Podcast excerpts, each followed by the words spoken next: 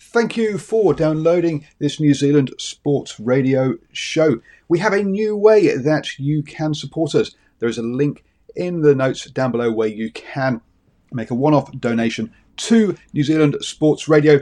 Thank you for support and uh, enjoy the show. Ready to pop the question? The jewelers at BlueNile.com have got sparkle down to a science with beautiful lab grown diamonds worthy of your most brilliant moments. Their lab grown diamonds are independently graded and guaranteed identical to natural diamonds, and they're ready to ship to your door. Go to Bluenile.com and use promo code LISTEN to get $50 off your purchase of $500 or more. That's code LISTEN at Bluenile.com for $50 off. Bluenile.com code LISTEN. Hey there, it's Michele Norris. I'm host of a podcast called Your Mama's Kitchen. When I travel, I'm usually looking for a way to find a taste of home when I'm not at home. And one of the things I love to do when I am at home is entertain. And Airbnb allows me to do that. When I was in California recently, I rented a house that had a great kitchen. And when we were sitting around the table, we're all thinking, we're in someone else's house. Someone could be in all of our homes as well. If you have a home, but you're not always at home, you have an Airbnb. Your home might be worth more than you think. Find out how much at airbnb.com/slash host. Hello, and welcome to the Long Talk. Uh, today, I have the pleasure of having Tony Lewis, the CEO of uh, Tasman Rugby, um, for a chat. Um, Tony, welcome. How are you doing? Yeah, good. Very good. How are you? I'm good, thank you. I'm good. Where, the, um, where's your bubble? Well, my, my bubble is currently in Hamilton. Yeah. Um, and it's uh, well, actually, actually, it's nice and sunny outside for, for, for a change. It's been a bit, bit wet, wet and rainy over the last few days. Cool. The uh, are you getting some much needed rain down in Tasman, or is it all? Or you've uh, no, no, beautiful sunshiny days every day. Oh wow, and it's one of those things you look outside and go, oh, we we could be doing so much, but um, so I was wondering if we could uh, take it take us back as to your first kind of memory in rugby.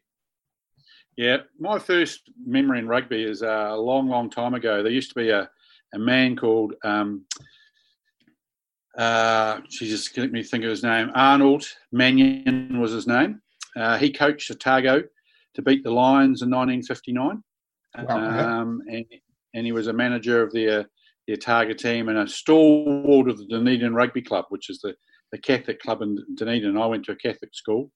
And every Saturday morning, he would take the boys from the, and boys only, I'll say, um, from the ages of about um, seven, eight, and nine to Kettle Park by the beach there in Dunedin.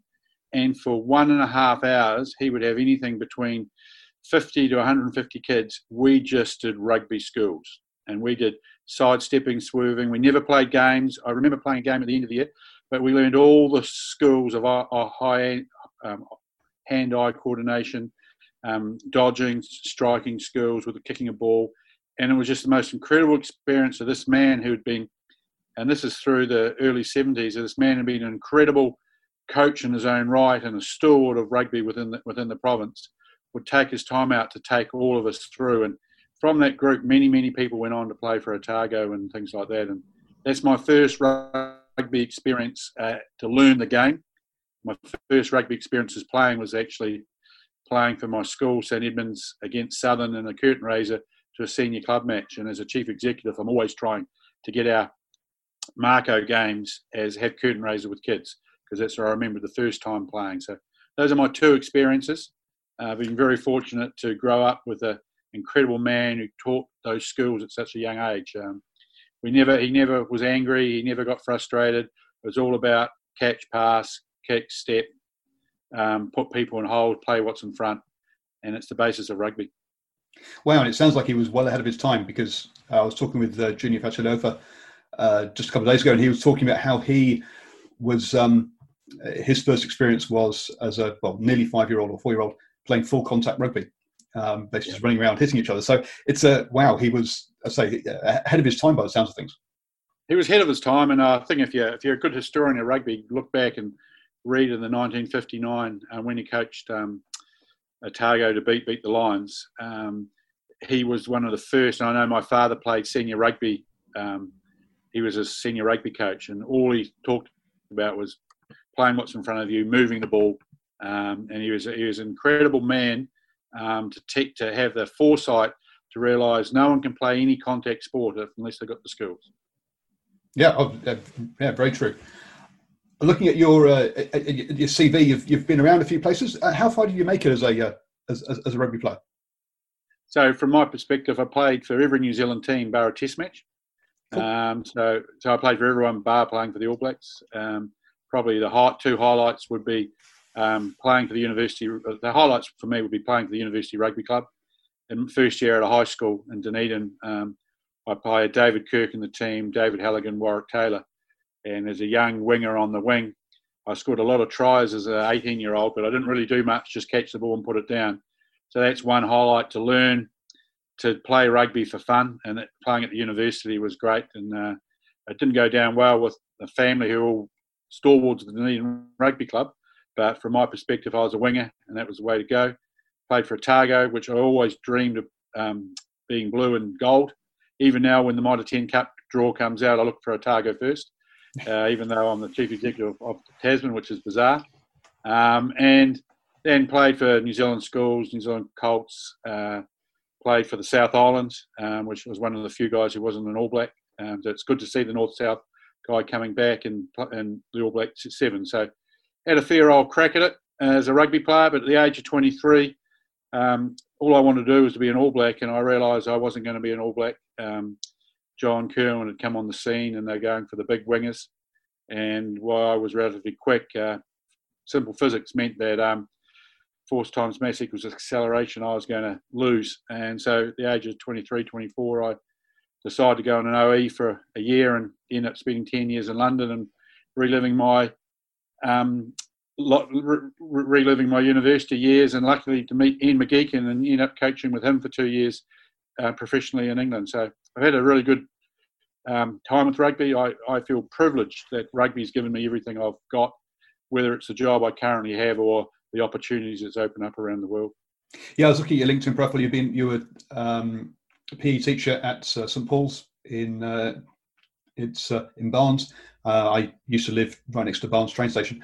Um, so um, the uh, was was that where you were with Geech or was or, or, no no so I coached um, so I when I arrived in um, in London it's a quite funny story uh, I um I took a couple of years to get there just went through the America's Cup travelled through Asia ended up in China had Black Friday where I lost all my money on the stock exchange I had to get to London quick to earn some dough and I was looking around for a job and I was a qualified teacher and I applied for a head of soccer at St Paul's and Barnes for those people who don't know, it's probably the number one academic school in, in Britain. Mm-hmm. And the headmaster was called the High Master. That uh, then the, he interviewed me, and he um, he was a great bloke, and he told me about the school, and he said rugby is really important, so you can coach the soccer team, but soccer play after after um, January you do the first fifteen um, before um, Christmas. So I coached the first fifteen. We had a we weren't a great rugby school, but we had a couple of really good years coaching with an ex English international called Les Barlow, um, and a guy who was the captain of Saracens, um, Les, uh, Floyd Steadman. And we had a great couple of years, and I introduced a few things different that we'd done before, and a couple of guys made New Zealand, uh, made English schools, and Ian McGeechan got appointed as the coach after Lions in 1993 of London Scottish. I got a phone call out of the blue saying that he heard some of the stuff I was doing in coaching at school level let's catch up. And we did it for two years together. And then he got a professional gig in 95 with Northampton. And I decided at that stage, as much I love coaching, I much prefer to coach the kids than I do to coach adults who uh, um, maybe suffer from illusions of grandeur at time and not playing for the right reason. Well, yes, there was certainly that. And then you came home to uh, up to uh, well, not home really, but back to Auckland and did some. some and uh, you've been around New Zealand for a bit as well. You get obviously Auckland, then down to Canterbury, across to doing some cricket stuff in Australia. Yeah, I, I come home and I, I, I came home and because I, I worked as a teacher and that was my qualification, even though I'd done a couple of different degrees, um, I got to the stage where the thing about teaching I hated the most was fellow teachers. Um, and I just decided it was an opportunity to um, to move away from that space um, and do something different. I was very lucky that Cricket Australia had made this idea of um, working how to manage the contracted Australian cricketers um, away from player managers and stuff. And they set up, they wanted to set up a welfare program, for want of a better term. Um, and I got offered a job working for um, Cricket New South Wales, but under under the Cricket Australia, and managed the Australian cricket team contracted group and the New South Wales contracted group for eight years. And my golf handicap dropped immeasurably because I had to meet them in my office. Was was a or go to a course, and it was always a golf course, and uh, just had a marvelous time and learned from the bottom up what was required to um, run a professional sports organisation. Yes, and that's I mean, cricket's and uh, has also been professional for a lot longer than uh, the, than rugby has. And what was one of the things that we've talked about on some of our chat shows is that yeah, rugby is still a pretty young uh, sp- uh, game or sport as far as professionalism goes uh, and is still going through a lot of growing pains. Yeah, it's as, interesting as, you say that because um, it's not really true. Because when I took the job in cricket, um, why the Test players got paid, the the um, players below that didn't, and they most of them had full time jobs. They were, they were just going to um, become full time sportsmen, I suppose is the right term, instead of cricketers. And so they've gone through a lot of growing pains as well. But I think the one thing they've done, which is different to rugby, they've stuck to the models that they know. So um, they stuck, you know, to the Sheffield Shield in Australia. They stuck to the Test matches. They stuck to the one days, and then they've watched what the 2020 looks like, but they've positioned it well. So they've stuck to things they know well. Well, I think sometimes in rugby, um, because it's so, we've gone from no one getting paid to getting paid, why they went from um, the test players getting paid to, to like so come from the top down. Mm-hmm. Um, in, in, rugby, we've sort of jumped a bit, and and we think sometimes more is better. The classic case in cricket was, you know, they had a fantastic thing called the Big Bash, um, and then they increased more games, and the crowds dropped. And I think rugby, we've just got to work out what we do really, really well, and when we get when when we understand that, then stick to the model and not trying to um, um, add more to it because we think we're going to get more more money. What you've got to do is add more value to it, and more value is not necessarily more games; it's better games. Yeah, I think also the thing that you say they, have stuck to what they know and they've, they've added incrementally was um, with rugby. Also, it's kind of like okay, we'll do this, but there's no vision as to maybe what it's going to be like in ten years' time. Where are we actually going? And I think that that's probably been part of the why it's been a bit of a windy journey for rugby. Yeah, I think so. I, but to be fair, cricket's pretty similar. You know, if, when I first started there, there was no such thing as called 2020, and then it came up, and then it was called let's just wait and see. And they waited and you know watched it for a while, and then they realised it's this, huge thing going to take off. So I think everyone's quite a kind of reactive. I, I, I think it's a bit like running a rugby union. Lots of rugby unions over time have bought businesses and bought pubs. The one thing that we're quite good at doing in Tasman is we're not too bad at running a rugby union. Mm-hmm. And the idea of diversifying scares me because A, I don't have the staff who are qualified to do that, and B, that's not what I was employed to do. So, what I'm probably trying to get at is in, in the rugby competitions things, look at the competitions that have delivered over time the best rugby players in the world, and that's been since '95 the Mitre 10 Cup or the National Provincial Championship. It's been Super and it's been the All Blacks, and make sure we understand what player welfare is around game time, training to be better, etc., etc. And when we get that right, we'll be fine. Yeah, well, at the NPC and also the Currie Cup over in over in South Africa as well. A, a similar uh, kind of level, I get, of, of, of tournament has also yeah, hundred percent. I, I think Australia is going through that now, is where they've tried to replicate New Zealand, but they have great club competitions in Brisbane and in Sydney. You know, I was the chief executive of Randwick, and that you know we would get six or seven thousand to, to a local um, derby game where people standing and having a beer and the barbecues are going. So you've got to do what you do well in your neck of the woods. And when you look overseas in Australia, look at it and they go, how that NPC looks really, really good. Well, their club competition is better than our club comp because our club comp is just provincial only, where theirs is citywide and in some cases and nationally. So, yeah, just don't don't get too cute is the, probably the what I'm trying to say. Yeah, and that, that, that message of do what you do well, uh, just rings bells with um, Major League Rugby as well. What they've done is they over in the states they understand that part, part of a match day sports experience for a sports fan includes the trailer park party um, and all those bits as well. And you can't you can't.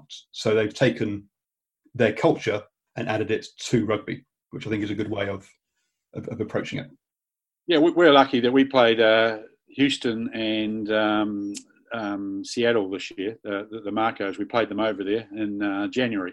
Yep. And I know the players are blown away by the national anthems and the fireworks and and how it was an event and people come to it and it was you know and the fact that when we did the New Zealand national anthem they put it through a recording but when they did the American national anthem it was sung live um, and so it was, it was, it was a really cool experience um, but you know it's an interesting thing is because all those clubs over there they're they're basically insolvent and they're owned by billionaires who bail them out all the time.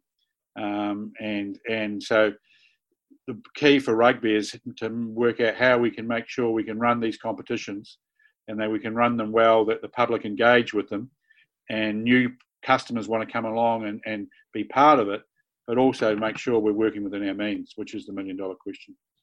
Yeah, that's it. And I think that's one of the messages that's sort of going round from some of the, the top administrators is here's a chance to reset and to try and put together a structure that uh, that does mean that we can stay within our means rather than basically paying players more than more than we can afford. I think is really what what's happened in, in most countries. Um, yeah, to be fair, yeah, that's an interesting point. Um, if you you've got directors in your business um, and you're trading insolvency, last time I looked, it was against the law. Um, so, you know, maybe that's where we've got to get ourselves to an understanding um, that we're small businesses that must follow the correct procedures and, and not trade, uh, for the want of a better term, above our means. Yeah, and I think one of the problems we've had, uh, and um, was chatting with, I've, um, I've gone blank, uh, the CEO of uh, Bay of Plenty. Um, uh, but one of the ones things you, you, that, that, we're seeing because of the, the private investment is that these guys are used to you basically have 12 or 13 chairmen in, in, the Gallagher Premiership are all used to being the boss of their company where people don't say no to them. Um, and try putting them all into one room, and get them all to agree is very difficult when you've got that many uh, uh, that that many cooks all trying to cook with different recipes. Um, yeah. Uh, which is yeah a, a, a, hard thing. So you mentioned there that um, that's that's not what I'm that's not what I'm hired to do with Tasman. So what what is the role of uh, of, of, of running Tasman Rugby? Is what's the kind of mix between community, club based, and then the high performance, and, and, how do you mix that up, and then also financial, yeah. I guess. Yeah. So from our perspective, uh, when I took over um, six years ago now, um, we were um, our vision was to be a good provincial union, and the word "good" is a bit like the word "nice." She's a nice girl. I've never described a girl as a nice girl. She's absolutely outstanding, or what? So we decided to reboot our business, and, and from 2014, our visions be a, um, a top four provincial union under any criteria. Okay, so that includes academy space, that includes um, sponsorship, that includes um, profitability, that includes performance, number of super players, um, all Blacks, etc., etc., and then go after big events because we want to be top four. So a big event for us in 2014 would may, maybe be a, a, super game when one was available, um, and they weren't that much around, and we never ventured too far from what was what we were given. So we've really pushed that boat and everything we judge ourselves we don't judge ourselves on where we finish in the competition. We judge ourselves that we're top four provincial union under any, any criteria. Um, and sometimes this year for example in 2019 um, when we did our scoreboard it was to win the mitre 10 cup. So that was it. It was no make the semi-finals. So we, ch- we, we moved that number four criteria around a little bit. So We've worked tirelessly from the time I've come in, and I'm very fortunate to have an outstanding group of staff around the club rugby space. If your base is not right, you, you can't buy a team. And so one of the cool things about the Tasman Mako over the last couple of years is has been our connection with our with our community. I think the standard of our club comp is comparable to anything in the country. We played three of the top Wellington teams pre-season this year, club teams, and I think we won three out of three, or it might have been three out of four. We played four. So when we first, when I first started here, one of the lower Wellington teams played our top team and did them over by 40 points. So our, we've worked really tirelessly on that. We've also worked on our relationships. We had a dysfunctional relationship with Canterbury and Crusaders. Now I'd say is that we, uh, it's a fantastic relationship. It's not a them and us. We work together, and we established um, the Crusader Academy with Canterbury, and that's given us an opportunity to stop losing the talent. So we used to lose all the decent players out of Nelson. They'd head to Canterbury, then they were going to Waikato. Um, so out of the Tasman region, Atu Moli, um, um, James Lowe, uh, Liam Squire, um, Alex Nankivell, all went up and played for the Chiefs. Um, so we thought, right, we've got to stop this. And since that's that's happened, I think they lost Leonard Brown and they lost Damian McKenzie. Um, oh, Tom Marshall went up as well. So we've, we've worked really tirelessly on our key relationships with our clubs and the academy. The, the increase in the standard of player coming to our, our academy now has lifted the club regularly immeasurably. Um, I think our Tasman B team has only lost one game in the last four years, and that plays Wellington, Otago, Canterbury, and Southland. Um, the Mako's the Mako team hasn't done too bad over the last um, six years. I think we had uh, four grand finals and six semi finals, so it's not a bad rate of return, and one, one, one championship. So it's been a, a combination of working on everything together, not just one in isolation. And it's definitely been um, trying to grow our own players, keep them in. So when I say grow our own players, is that um, we might bring them in from high school, so their first experience in senior rugby is through us, okay? Or a, a number of, I think we had last year in the grand final of the NPC, uh, we had six players of our club comp who actually played in that final. We had super players on the bench. So it shows you the standard of the player that we've got coming through.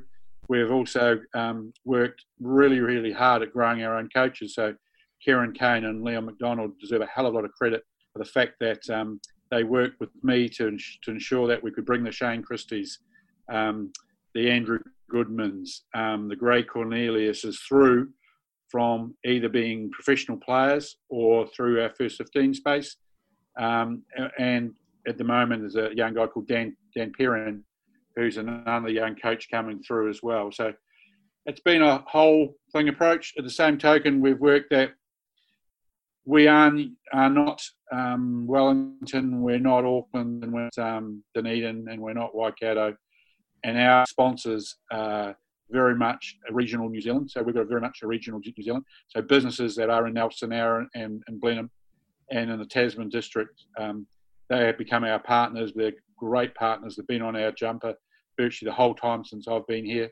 Got a commercial manager who links the players and the coaches with our with our partners who support us. And so it's been a, a sort of a, a, a, whole community approach from Marlborough through to um, the Nelson clubs, through to the, the staff, to the players, to the coaches, that we're on the same page. We want to be a top four provincial union under any any criteria. Wow, a lot to unpack there. Um, where shall I start? I, um, that relationship with the Crusaders, uh, and that's it's one that um, I think we can see through the recruitment the last couple of years, and the fact that the Crus- that the Crusaders, I think, well, last year only had one new player from outside of Canterbury and Tasman. Um, yep. Whereas if you look at the the other super franchises, they're getting players from from from around the country. So clearly, there's there's there's a very tight relationship there. Um, how I guess so. Does that involve the Scott Robertson, the coaches coming up and working with you guys? Because um, one of the things I'm aware of as a as a as a Mitre 10 Cup team is you try to you've got to run a professional team for basically four four or five months of the year, and then where do you all that support staff like the performance analyst, all your physios, um, trainers, etc. Have got then seven months of kind of no work or other work. So how, how much do they help with you building that support network for a relatively short amount of time? each year. So we're completely different. We run a professional high performance program 12 months a year. Okay. Um, so significantly different. Um, we employ our Mako coaches. Um, so we've got very good relationships with the Hondas and the Crusaders. So we've got two of our head, uh, two head co-head coaches come from there, Andrew Goodman and Clarke, Clarke Dermody, and the other coaches um, work with the Crusaders um, in our academy space or our wider training space. So in our space, we in, in our academy space, well, in the Crusader Academy space, the physio, the S and C work in that space, but also work for the Makos. The analysts will work in that space, also work for the Makos. Our two Mako coaches, Greg Cornelius and Shane Christie, they work in the academy space with the Crusaders, also work for the Mako. And I suppose from our perspective, and I, I, was saying this before, is that no one had ever heard of Shannon Frizzell or Ethan Blackadder. Ethan Blackadder did not play first 15 rugby at school, either David Havili for that matter. Um, but they've both come through our club system into the academy, and you know, one's become an All Black. One became an All Black one year out of club rugby, um, and no one had ever heard of Shannon.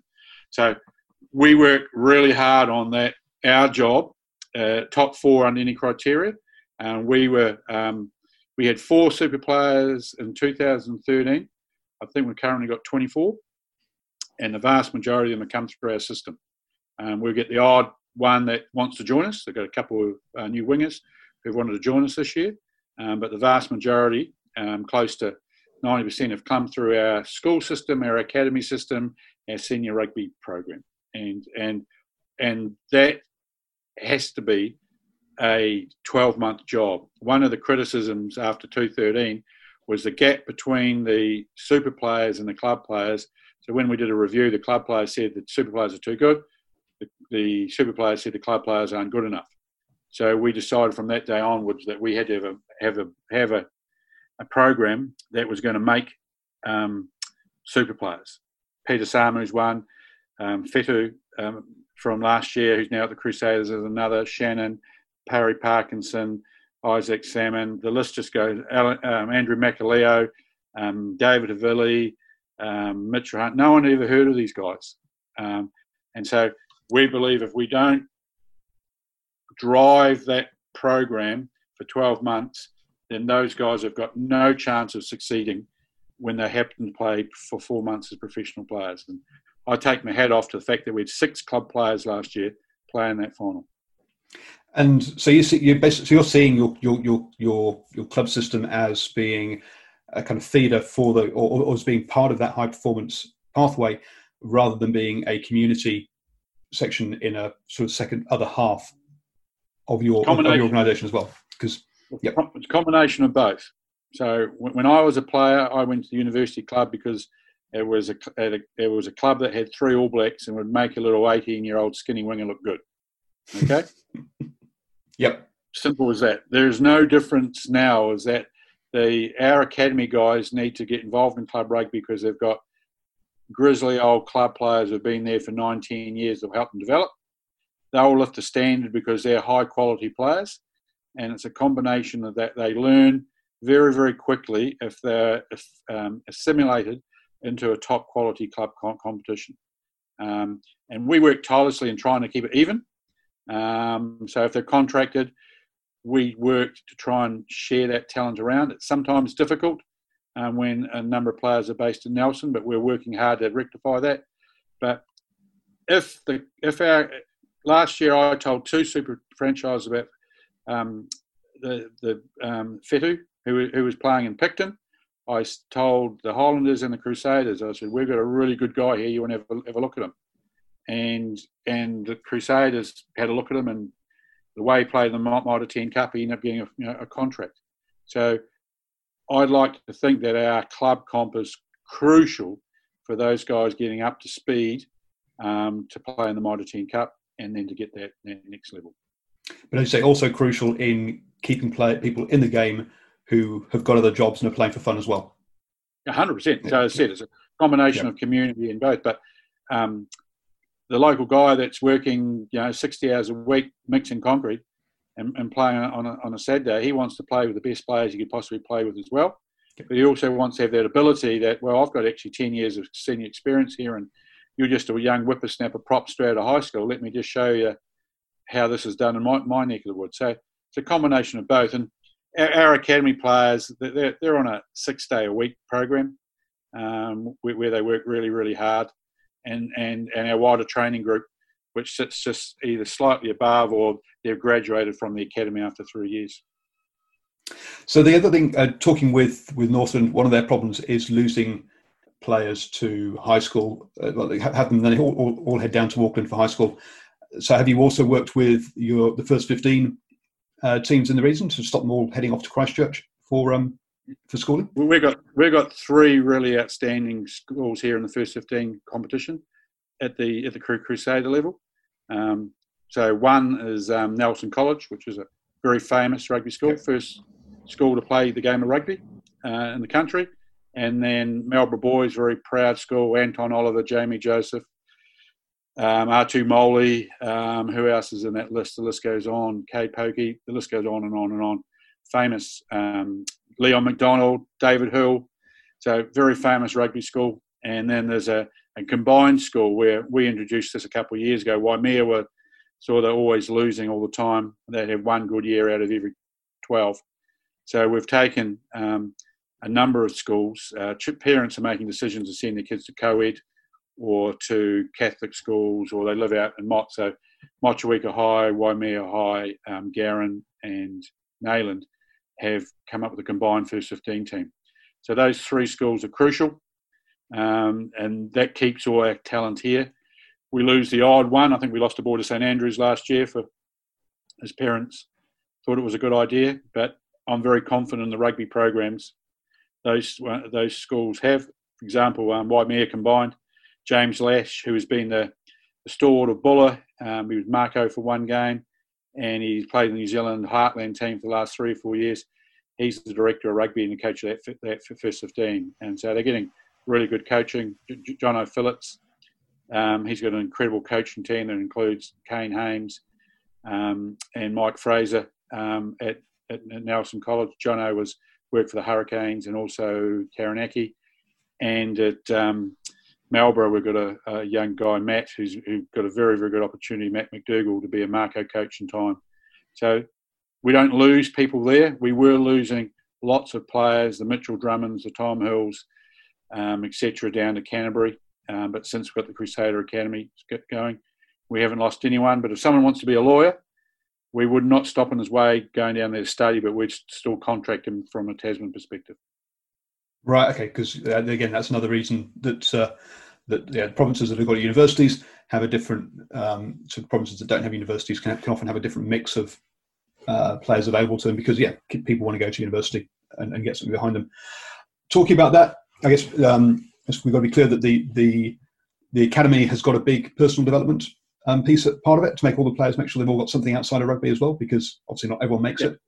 Yeah, so we got a, we got a full time. So we got a female academy in the Crusader um, Academy, and that's managed by a full time uh, player development manager, David. Um, and that's something that we work really, really hard to get right.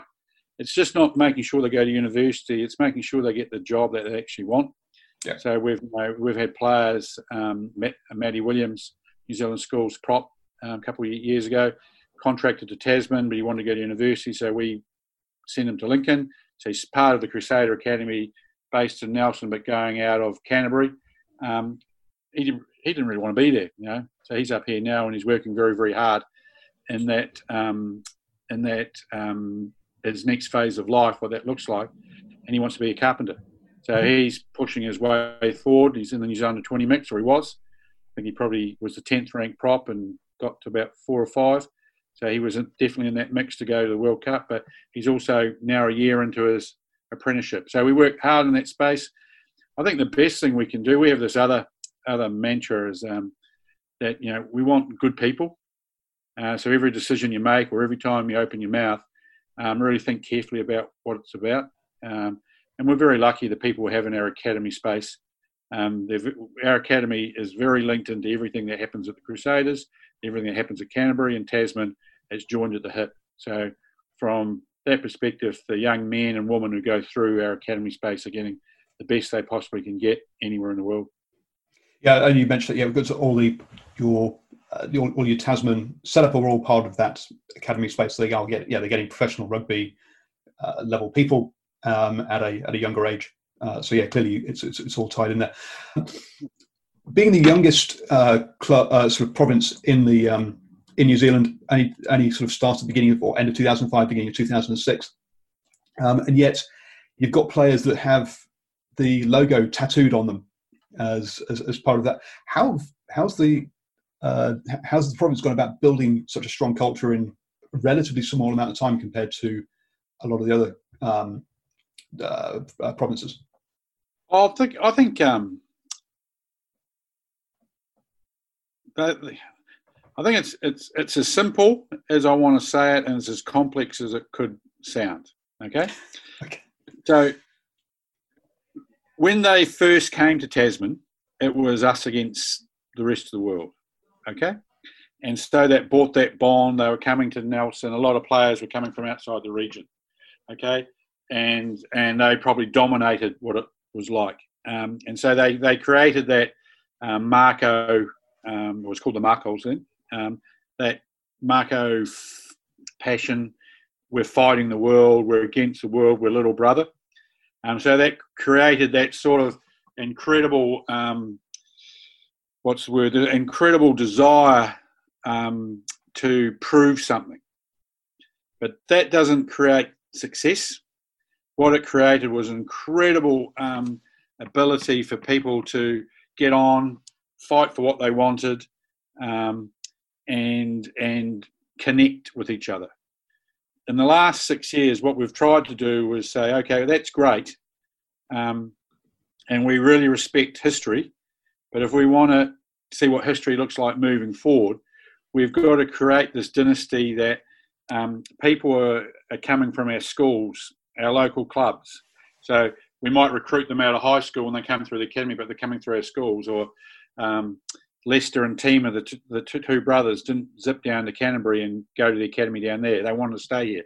So now they're finding a real, it's a region where Wyatt Crockett comes home because it's the first time he, he can get home and thinks, God, why wasn't I there beforehand? Um, you've got staff who feel that they are a Mako.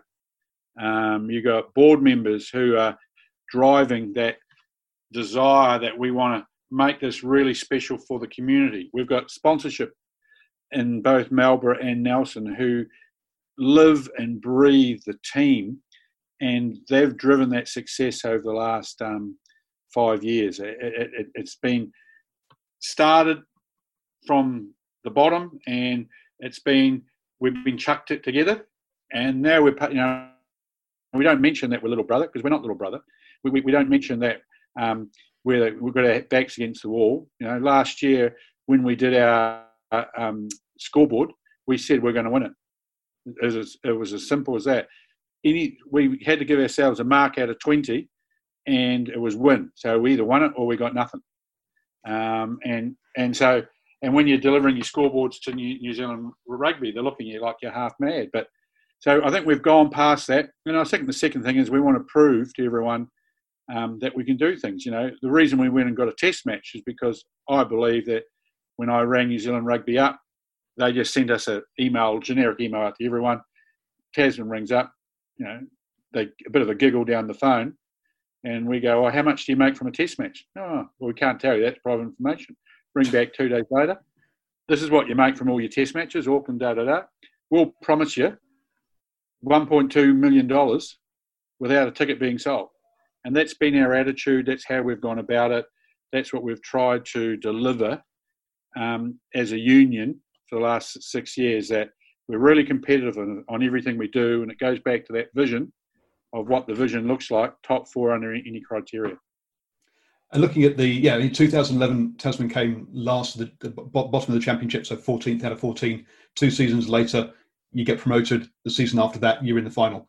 Um, the yes so that that was that's that big that's that um, little brother piece and then you've transitioned from that to we are just good and well not, not just that sorry that's that's that sounds a bit, bit wrong but that yeah that we deserve to be here and we earn being here rather than being you say, that band of brothers kind of piece yeah, that initially gave the, which is good, which is interesting. That change comes back. Um, um, so it comes that back to competitiveness. My wife Stephanie would say that I'm the most competitive person she's ever met. We're going for a walk. I want to be first up the hill. When I used to be able to run before I had my knee operations, I want to win every race. Um, and I think 2014, I started in 2013, the end of that season when we got promoted, um, sat down with Kieran and, and Leon, and the discussion was, so how can we go? How can we go up there and not get relegated? Because everyone went up and got relegated again. And the bottom line is, is that the three of us were highly competitive, and so our our competitive natures, whether it's me with the coaches and the staff, or whether it's the coaches with the players, or the coaches and the staff, is that if you've got competitive people who strive for excellence and are not satisfied with just being part of the group, then you can achieve anything. And I said, I think a 2011, uh, Liz Edwards, who's our commercial manager, he mentions that that a lot. We come last and we decided enough was enough. Okay, and yet we employed two really good coaches, you know, and and there was and, and Leon and and Kieran, and it's really interesting. One used to teach the other at high school, and they become coaches and be highly successful coaches, and they drove a. We're not going to be satisfied with that. Um, you know, when I took over, we we had very little reserves. Now we have a reserves policy and money in the bank so we can survive. So it's a combination of just being rugby's just not one thing. It's just not club rugby. It's not academy. It's all linked in together. And if one piece of your jigsaw is not right, um, it can fall apart. That reserves bit obviously is, is, is key at the moment with COVID nineteen. How is Tasman Rugby coping? Are you, are you having to furlong people, or um, or are you managing to keep everything sort of uh, ticking over uh, at the moment? Oh, look, um, COVID 19 is a horrific um, virus for the world. Um, and our part in that is to make sure we follow government policy. Uh, I'll sound like a politician here. Um, but, but from our perspective, uh, we've had a board uh, led up by Ken Beams, who was chairman for a long time, and Wayne Young, and a, a, a uh, director, Tony Healy, who was um, uh, head of um, um, audit and risk, and it's always been let's set up a, a, um, a definition of what a reserve policy looks like. Uh, we, so we set that up, and we've had this term that annoys the hell out of the staff at, the, at times. You know, put hay in the barn for a rainy day, and that's what we've got. Um, we've got a, enough hay in the barn for a rainy day. We don't have enough for two years or three years, but we have hmm. enough to for us to um, be in a position where we um, can make some really good decisions about the welfare of our staff. Um, our staff, like most um, companies, uh, have accepted a four day a week. Um, we get the government subsidy, um, all that sort of stuff. So we're in a position that we can sit um, and protect our staff's jobs, and we can sit and watch what plays out over the next couple of months um, in provincial rugby land when you get a good staff member. Um, we can't increase their pays by much or at all, but we can make sure that it's a damn good place to work at if you want to work hard. And I'm very fortunate have some great staff, and we want to look after them and their families as long as it can. So we've worked hard over the last five years to be in a position now where um, we're not arrogant. We know that um, all our brothers in provincial unions are at different levels, um, but we're there. Um, we want to there to look after our staff. Yeah. Um, just one last question, um, and that is, you and Bay of Plenty, the only two provinces that have sort of have, that have to handle two locations as yep. far as um, uh, Mitre 10 Cup games and Farah Palmer Cup games and, and, stuff goes. Actually, sorry, two questions to ask you about women's rugby as well. Um, how much of a challenge is that having those two two locations? Oh, it's not a challenge because it's like an arranged marriage, isn't it? Okay, there's a bit of give and take. So um, the um, agreement, and it's not an agreement written in stone. It's an agreement um, through common sense. Is that there's two games in Marlborough, and there's three in Nelson, and the semi-final was in one place one year, and final in one place the other t- year, and it rotates. So it's no big deal. Um, we're actually this year having going to have three venues. So we're taking a game to Motueka, um, where the Crusaders have played a few games in the past as pre-season, and uh, we think we'll get um, 10,000 people to that game. Um, wow. It, it's the hard, the hardest thing with two different groups is that um, we have got an academy based in Nelson and not one in Blenheim, and that's the, the Crusaders um, piece, and we have to rectify that in some way. What, what that looks like. Um, so that would be the hardest piece for us, um, because obviously the effect that has on the Marlborough clubs is quite dramatic. Um, but what we've seen the last five or six years is the Marlborough clubs have been really, really good at recruiting. You've had um, Waitowi, they've had Ross Geldenhuys, who's now pl- playing for Bay Plenty. They've had Tim O'Malley, uh, they've had Fetu, um, and there's one uh, Andrew Makalio from Harlequins.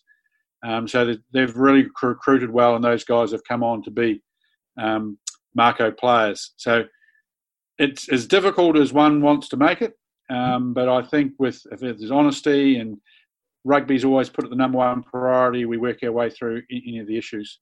Um, from a staffing perspective, we've got five staff over in Blenheim, and um, then the rest of the staff over over in, in, in Nelson.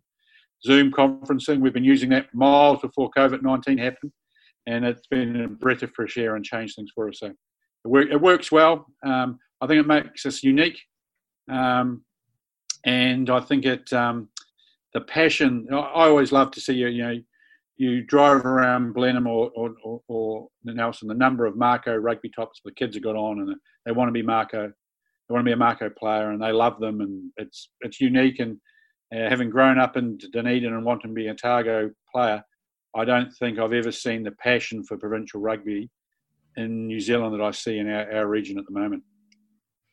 And yeah, and be when I moved here in 2014, and I was like, yeah, I've, I've, I've been I've been some provincial games, and people said, how far have you been outside of Auckland for provincial games? I'm like, uh, not much. And then yeah, when you get outside of Auckland, um, yeah, you do you do find it's much the yeah the, the passion is, is is definitely still there with that. Um, around the, the women's side, uh, you've obviously in the, the Farah Palmer Cup. Um, the obviously with the Women's Rugby World Cup coming, well, hopefully coming um, next year, uh, that's going to get a lot of focus and a lot of growth. How are you? How, how's Tasman set up for on um, on the women's side of the game? So we're very very keen um, to be part of anything to do with female rugby. Um, what we've got to do, we're a little bit different than the rest of the world.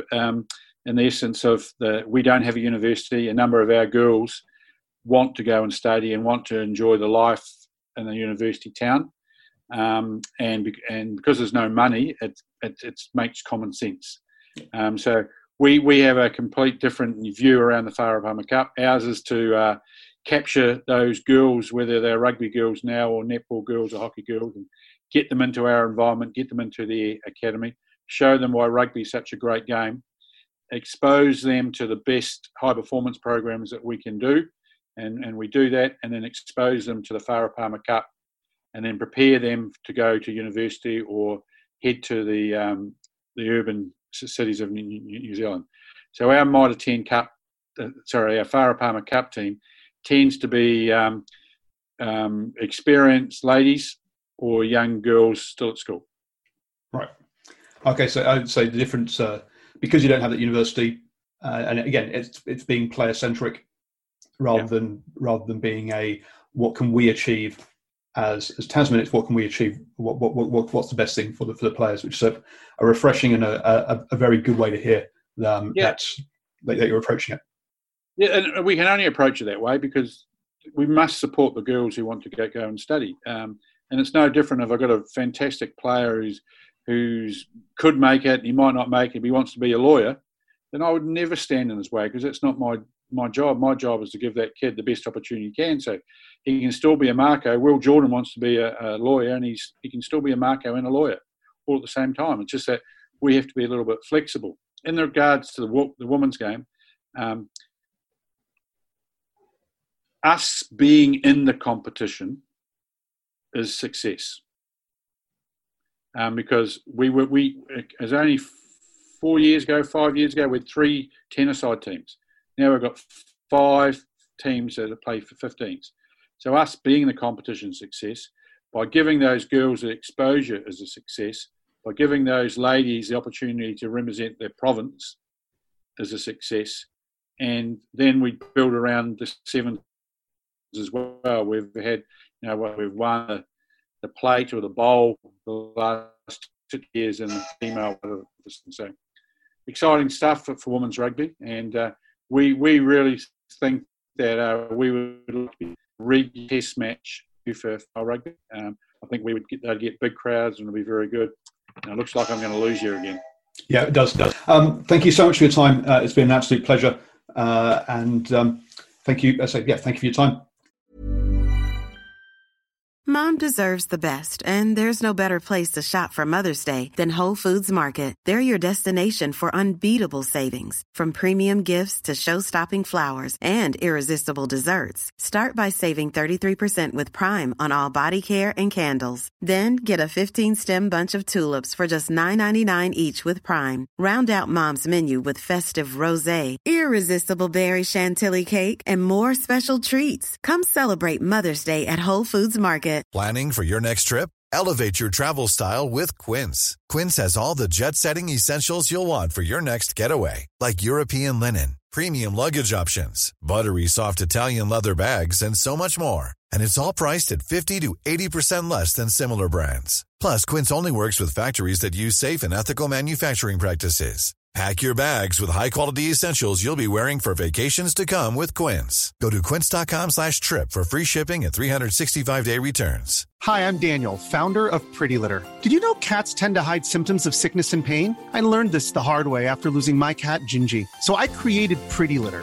a health monitoring litter that helps detect early signs of illness by changing colors, saving you money and potentially your cat's life. Pretty Litter is veterinarian developed, and it's the easiest way to keep tabs on your fur baby's health right at home. Go to prettylitter.com and use code ACAST for 20% off your first order and a free cat toy. Terms and conditions apply. See site for details.